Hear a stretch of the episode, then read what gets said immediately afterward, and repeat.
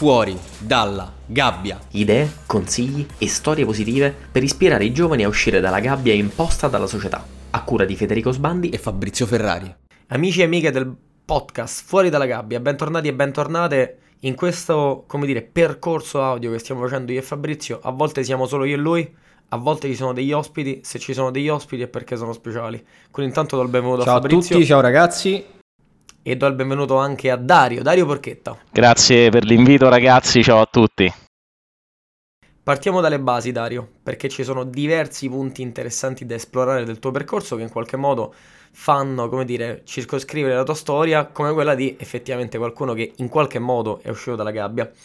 Cosa secondo te del tuo percorso, al netto dell'industria specifica in cui lavori che adesso ci racconterai, denota un elemento di unicità, di particolarità. Cosa ti rende speciale? Cosa ti ha fatto uscire dalla gabbia? Quello che mi ha fatto uscire dalla gabbia è stato inconsapevolmente prima e consapevolmente poi quello che molta gente chiamano spirito di avventura, ovvero la voglia di uscire non, so, non solo da una gabbia, ma da una zona di comfort che mi sarebbe stata data, regalata e comunque eh, avrei potuto adagiarmici ma la scelta che ho fatto è stata quella di essere più avventuroso ed essere più audace. E senti, rispetto a, come dire, questa che è un po' la base caratteriale, no? Che ti permette poi di fare il passo in più di, di osare, di rischiare, insomma, di essere coraggioso e nella maggior parte dei casi poi si porta a casa anche un bel risultato, perché se rischi di più ottieni anche qualcosina in più degli altri. Ecco, quando è che a un certo punto della tua vita ti ha fatto dire ok, osiamo ma facciamolo all'estero? È iniziato a 18 anni questo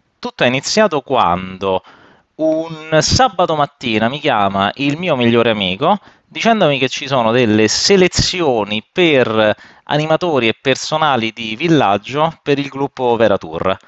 Non avevo pronto assolutamente niente, non avevo pronto un curriculum e sarei dovuto andare con lui in capo a un paio d'ore a una selezione. Scrivo un curriculum in fretta e in furia, lo stampo, impaginazione pessima, contenuto misero, perché a 18 anni, voglio dire, che cosa vuoi presentare al mondo? Ci presentiamo entrambi a queste selezioni e è venuta fuori in maniera evidente la prima chiave di differenza rispetto a qualcun altro che per me sono sempre state le lingue. In quella occasione sono stato mandato per un'estate intera a lavorare alle isole Mauritius utilizzando l'inglese ed il francese, mentre il mio amico si è dovuto accontentare, ahimè, della Sicilia. In realtà hai lui. E la domanda che ti faccio è se a 18 anni tu avevi già tutte quelle competenze linguistiche. Come era possibile? Dove le hai prese? A scuola, molto semplicemente a scuola. Io sono come milioni di altre persone il figlio dell'istruzione pubblica italiana.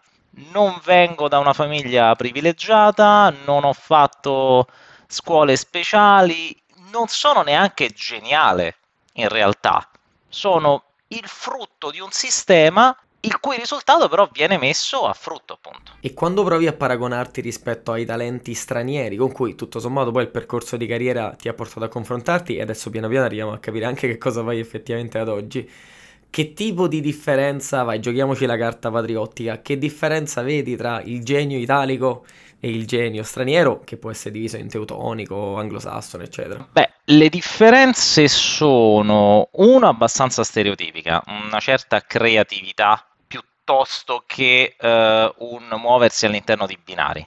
In Germania dove vivo, ma anche diciamo in Nord Europa, con cui ho collaborato spesso, c'è una tendenza maggiore a seguire dei protocolli piuttosto che ricorrere ad un guizzo di inventiva per risolvere un problema. È anche vero che nel momento della formazione dei, dei ragazzi, anche a livello di formazione universitaria, le possibilità che vengono date in ambito nord europeo sono di gran lunga maggiori e questo ti porta per forza di cose ad essere semplificato nel seguire un protocollo, perché quel protocollo per la maggior parte delle volte è funzionale. Continuiamo a creare un po' di suspense, adesso tra poco arriveremo a capire esattamente ad oggi che cosa combini di bello. Passerei intanto la parola a Fabrizio, perché in realtà se io ho avuto la, la possibilità, la fortuna di conoscerti prima online e poi offline, alla fine è stato grazie alla connessione che ha creato Fabri.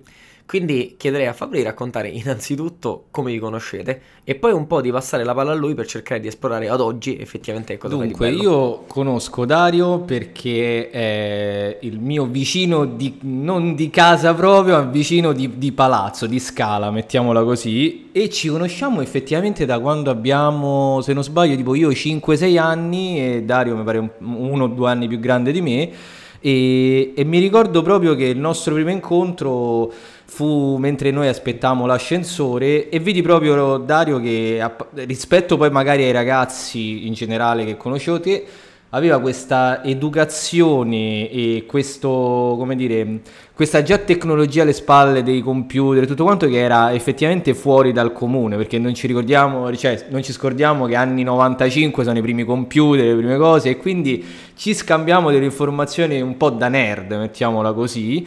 E, e poi niente, crescendo è successo che mh, Dario è partito e quindi magari lo vedevo poco e mentre grazie al papà io sono, sono riuscito a trovare un lavoro presso una, sì, penso un'agenzia, insomma, mettiamo un'associazione e, e che succede poi? Da lì praticamente Dario ogni tanto faceva ritorno da- dalla Germania e quindi facevamo queste piccole riunioni con Dario a cena fuori, più che a cena, più che altro possiamo dire di andare a bere numerose birre al quadraro, dove ci aggiornavamo sulla nostra vita ed effettivamente Dario aveva sempre una storia molto interessante da raccontare perché è stato uno dei primi che effettivamente ha preso e come ha potuto è andato via dall'Italia.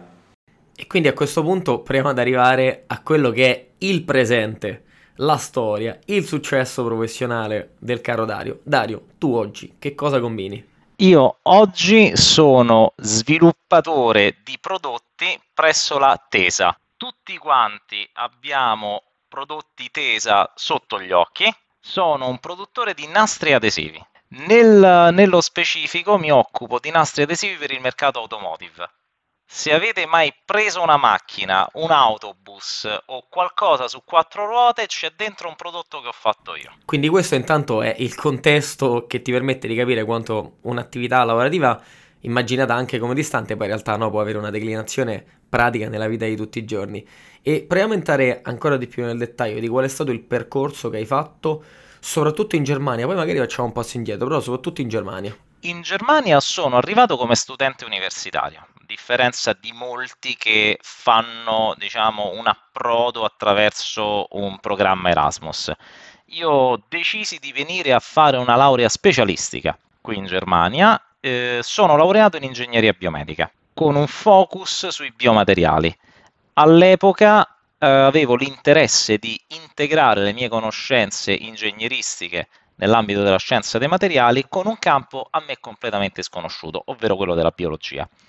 Questo mi ha portato appunto a scegliere questo percorso di laurea, laurearmi con eh, un punteggio equivalente a 105, quindi di nuovo nulla di geniale o incredibile o eccezionale, ma un buon risultato portato a casa attraverso diverse stazioni quali il lavoro nella startup eh, per cui ho scritto una tesi di laurea, un lavoro da ricercatore all'università in un dipartimento di ingegneria meccanica facendo test meccanici e un ritorno nell'industria come responsabile di progetto per un'azienda che si occupava di tracciabilità di prodotto, spettrometria e chimica di fluorescenza, sono stato contattato a gennaio da Tesa con un'offerta sul tavolo che sarebbe stato impossibile rifiutare. Come nei migliori accordi criminali ti è stata fatta, come dire, un'offerta che appunto non potevi rifiutare.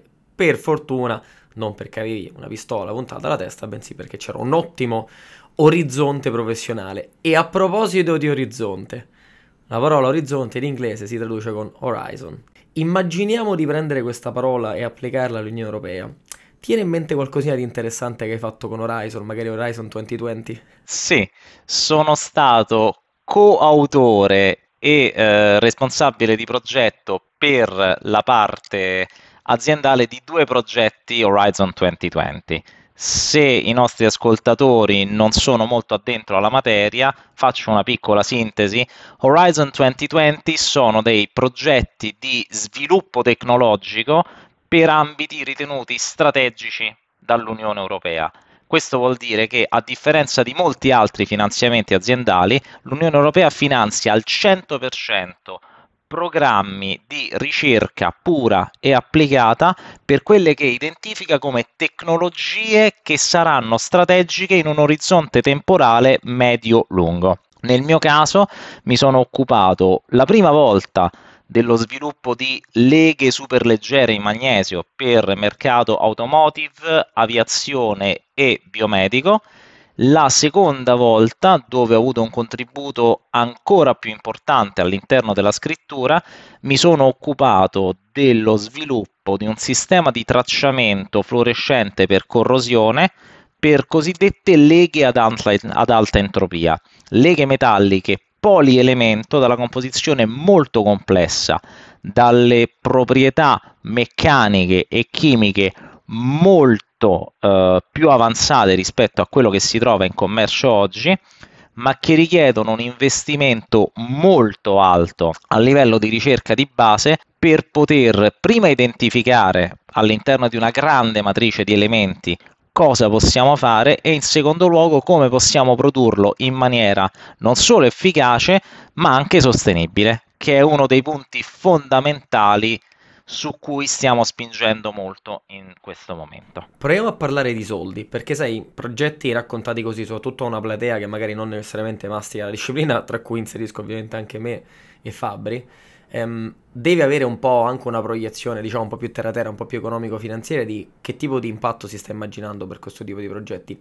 Quanti soldi vengono stanziati? Di, quante, di che budget stiamo parlando? Stiamo parlando di budget che vanno dai 2 ai 50 milioni di euro, quindi abbiamo una forbice abbastanza larga, questo dipende dalla, dall'importanza strategica del progetto e dalla grandezza del consorzio. Per darti dei numeri ancora più precisi, il progetto a cui ho partecipato eh, negli ultimi tre anni aveva un budget, se non ricordo male, di 5,6 milioni di euro e la quota finanziata al 100% per la mia azienda era di 400 mila euro in tre anni. Interessante, grazie.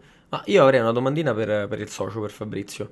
Dunque, prima Fabrizio ci ha già raccontato quanto una persona come Dario speccasse, no? Speccasse banalmente in un palazzo, in un certo tipo di quartiere, in una zona di Roma. Eh, socio, cos'è che ti ha colpito in particolare dell'evoluzione, soprattutto all'estero, di, di, Dario e anche un po' del suo carattere, visto che poi l'abbiamo incontrato di recente? E quanto secondo te la sua storia può essere di ispirazione per le persone che dicono, eh, però sai, vengo da quella zona? E invece magari non è così. Eh no, non è così che poi tra l'altro era pure una domanda che dopo volevo fare a Dario. E, com, diciamo mi ha colpito prima di tutto l'educazione. Io penso che si senta che Dario parli un italiano impeccabile, eh, con una cadenza impeccabile. E in più proprio i modi di fare e di Dario che sono veramente, diciamo, in quartiere è veramente difficile trovare una persona con cui riuscire a mettere due parole in fila. Infatti è molto strano che già su un palazzo due persone su, su, su 200 sono riusciti, come dire, un po' a, ad uscire dalla gabbia, di solito la percentuale è molto più bassa.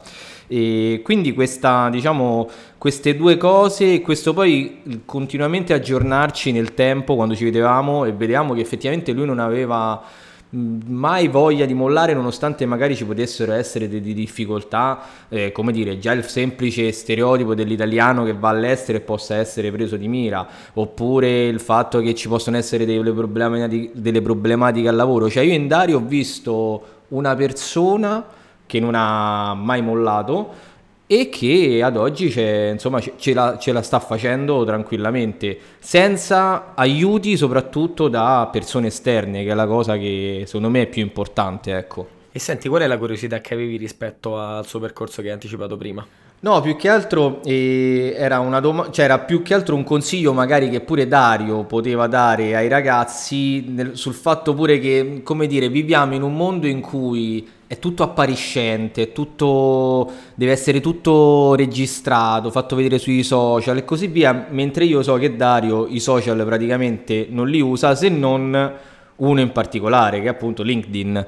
E quindi io magari volevo chiedere a Dario un consiglio che può dare ai ragazzi giovani che magari hanno intenzione di fare anche un percorso simile al suo che non debba essere per forza però poi contornato da questo far vedere guarda mi sto laureando, guarda sto andando all'estero a studiare e così via, insomma co- cosa può dire ai ragazzi di oggi che effettivamente è un qualcosa diverso da un consiglio che magari possiamo dare io e te perché noi col digitale poi alla fine ci lavoriamo? Un consiglio che posso dare e che ho dato in realtà eh, a ragazzi dai 15 anni in avanti è quello di mettersi sempre di fronte a uno specchio e di guardare bene che cosa quello specchio riflette. Questa è una metafora che utilizzo per dire di essere sempre onesti con se stessi.